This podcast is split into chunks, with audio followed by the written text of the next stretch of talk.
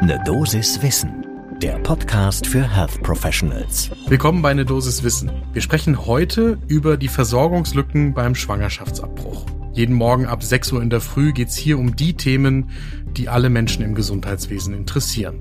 Ich bin Dennis Ballwieser, ich bin Arzt und Chefredakteur der Apothekenumschau. Und heute ist Mittwoch, der 19. Januar 2022. Ein Podcast von gesundheithören.de und Apothekenumschau Pro. Es geht heute um den Paragraphen 219a im Strafgesetzbuch und gleichzeitig geht's nicht nur um diesen Paragraphen. Ich will auch gar nicht vorlesen, was da drin steht. Man muss nur wissen, es geht darum, wie Ärztinnen und Ärzte Werbung für Schwangerschaftsabbrüche machen dürfen, beziehungsweise wie sie das eben gerade nicht tun dürfen, weil man nämlich eigentlich nach diesem Paragraphen 219a nicht für Schwangerschaftsabbrüche werben darf. Und darüber gab es in den vergangenen Jahren viele Gerichtsverfahren, weil unter diesen Werbeparagraphen dann eben auch Informationsangebote gefallen sind. Relativ bekannt ist zum Beispiel die ärztliche Kollegin Christina Hähnel aus Gießen, die in ihrer Praxis Schwangerschaftsabbrüche durchführt darüber auf ihrer Website informiert hat und dafür dann verurteilt worden ist. Jetzt gibt es vom Montag dieser Woche einen Gesetzentwurf der Ampelkoalition, der die Abschaffung dieses Paragraphen 219a vorsieht. Das haben die Koalitionäre schon im Koalitionsvertrag angekündigt und Bundesjustizminister Heiko Buschmann von der FDP hat den Entwurf jetzt vorgelegt. Und er begründet das eben genau mit dem Informationsbedürfnis von Frauen in einer wahnsinnig schwierigen Lebenssituation, wo sie sich ja informieren müssen, was die Optionen sind und wo insofern auch Informationen möglich sein sollen. Wenn der Paragraph 219a tatsächlich abgeschafft wird, dann führt das dazu, dass Kliniken und Praxen informieren können. Und es geht hier zwar nur um zwei Möglichkeiten, aber es ist trotzdem wichtig, weil das ja Laien erstmal gar nicht wissen. Und selbst wenn man es eigentlich weiß, in der Situation, in der eine Frau sich dann befindet, wird sie trotzdem das Bedürfnis haben, es nochmal klar nachlesen zu können. Die eine Möglichkeit, das ist der medikamentöse Abbruch. Die andere Möglichkeit ist die Curettage, wobei es da auch wieder verschiedene Optionen gibt. Da kommen wir auch gleich nochmal dazu, weil es nämlich einerseits natürlich um die Information geht, andererseits aber auch um die lückenhafte Versorgung dahinter. In Deutschland ist es so, dass in der Summe immer weniger Ärztinnen und Ärzte Schwangerschaftsabbrüche durchführen. Das kann man ableiten aus Zahlen des Statistischen Bundesamtes, die von den Praxen und den Kliniken vorgelegt werden müssen. Und wenn man zum Statistischen Bundesamt geht und danach fragt, dann kommt heraus, dass im Jahr 2003 noch 2050 Praxen und Kliniken Abbrüche durchgeführt haben. Knapp 18 Jahre später, im zweiten Quartal 2021, waren das nur noch 1100. Das ist also fast eine Halbierung innerhalb von knapp 20 Jahren. Und das macht sich natürlich bemerkbar in der Versorgung von Frauen, die auf einen Abbruch angewiesen sind. So, das sind jetzt reine Zahlen und eine Halbierung, das klingt erstmal dramatisch. Jetzt nehmen wir diese Zahlen vom Statistischen Bundesamt und übertragen die auf eine Deutschlandkarte. Und dann erkläre ich euch mal, wie das aussieht. Da sieht man nämlich, dass es ein Ungleichgewicht gibt, das teilweise unglaublich ist zwischen Nord und Süd und Stadt und Land. Wenn man auf dieser Deutschlandkarte nach Berlin schaut, dann drängeln sich da 135 Praxen in diesem kleinen Bundesland, das ja eigentlich nur eine Stadt ist. Und dann weiten wir einmal den Blick und gehen ganz runter in den Süden der Republik und schauen uns Bayern an, das im Vergleich zu Berlin ausgerechnet das flächenmäßig größte Bundesland ist. Und da findet man gerade einmal 91 Praxen. Nochmal 135 in Berlin gegen 91 in Bayern. Das ist unglaublich, wenn man sich ausmalt, dass man quasi in Berlin zu Fuß zu einer Praxis gehen können müsste, während man in Bayern im Zweifelsfall mehrere Stunden im Auto sitzen dürfte. Und neben dieser offiziellen Statistik, da gibt's jetzt auch noch eine Liste von der Bundesärztekammer und die sollten wir uns auch noch mal genauer anschauen. Auf der Liste, da kann sich jede Praxis und jede Klinik eintragen lassen, die Abbrüche anbietet. Das ist freiwillig und da fängt das Problem auch an. Denn wenn ich mich jetzt mal in einen Praxisbetreiber reinversetze, der Abbrüche anbietet, dann muss ich mir die Frage stellen, will ich auf einer solchen Liste überhaupt draufstehen? Wen ziehe ich damit an? Also klar, dann muss da die Adresse sein, wenn ich eine Website habe, dann steht auch die Website drauf. Aber will ich da zum Beispiel meine Praxistelefonnummer angeben? Wen ziehe ich mir an, der dann meine MFAs damit beschäftigt, sie zu beleidigen und den Zugang zu meiner Praxis zu verstopfen, weil ich ja alle möglichen Abtreibungsgegner auf die Idee bringen kann, sich überhaupt erst bei mir zu melden. Und andererseits, wenn ich mich jetzt dafür entscheide, nicht auf der Liste draufzustehen, dann baue ich natürlich eine hohe Hürde für Frauen in der Notsituation auf, sich überhaupt bei mir melden zu können.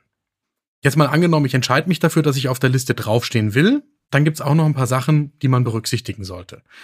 Es hilft Frauen, die sich informieren wollen, zu wissen, welche Sprachen in meiner Praxis gesprochen werden, zum Beispiel auch vom Assistenzpersonal.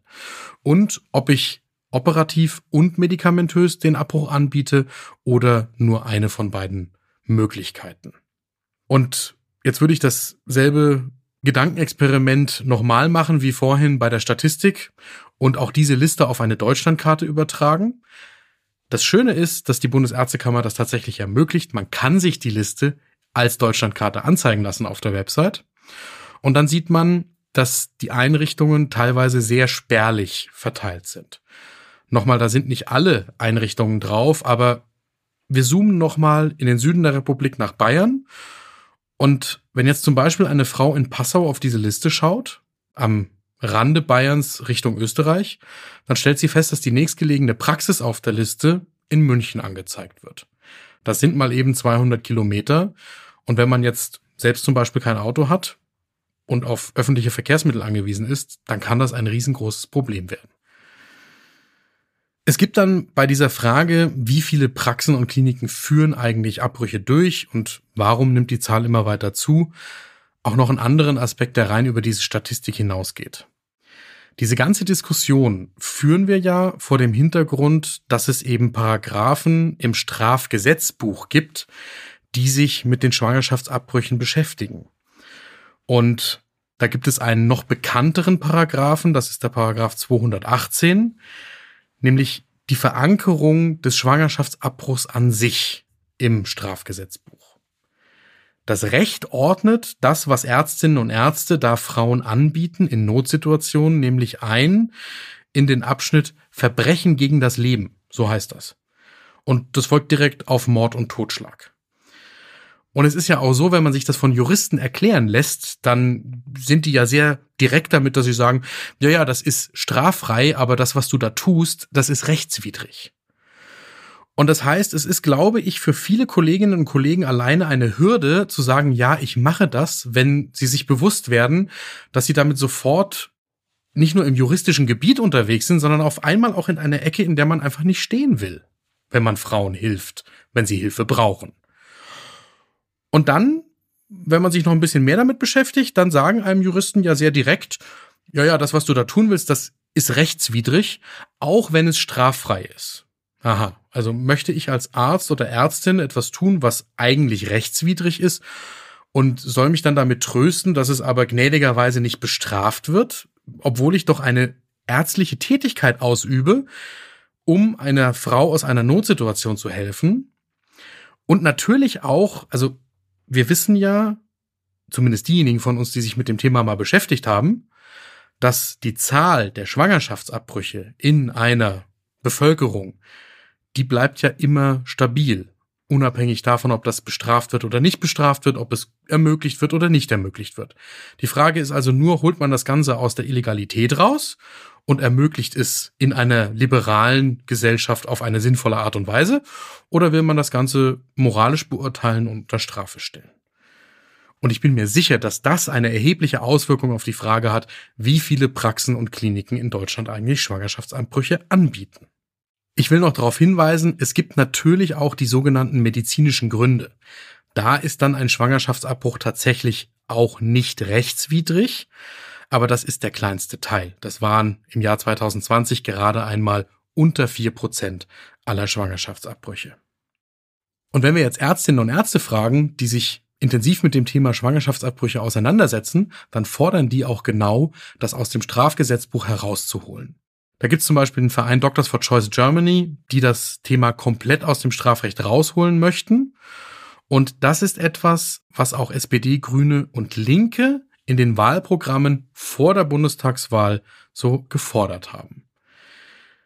Und jetzt hat die Ampelkoalition einen Kompromiss mit der FDP gesucht und der sieht so aus, es gibt eine Kommission und die wird dann untersuchen, ob der Schwangerschaftsabbruch aus dem Strafgesetzbuch herausgenommen wird. Weil das Thema wichtig ist und weil man das in der Zeit, die man so für eine Kaffeepause hat, nicht abschließend erklären kann, sprechen wir morgen auch nochmal über das Thema Schwangerschaftsabbrüche. Und zwar geht es dann um die Frage, was man dann jetzt tun kann, damit künftig wieder mehr Ärztinnen und Ärzte Abbrüche anbieten können. Ein Podcast von gesundheithören.de und Apothekenumschau Pro.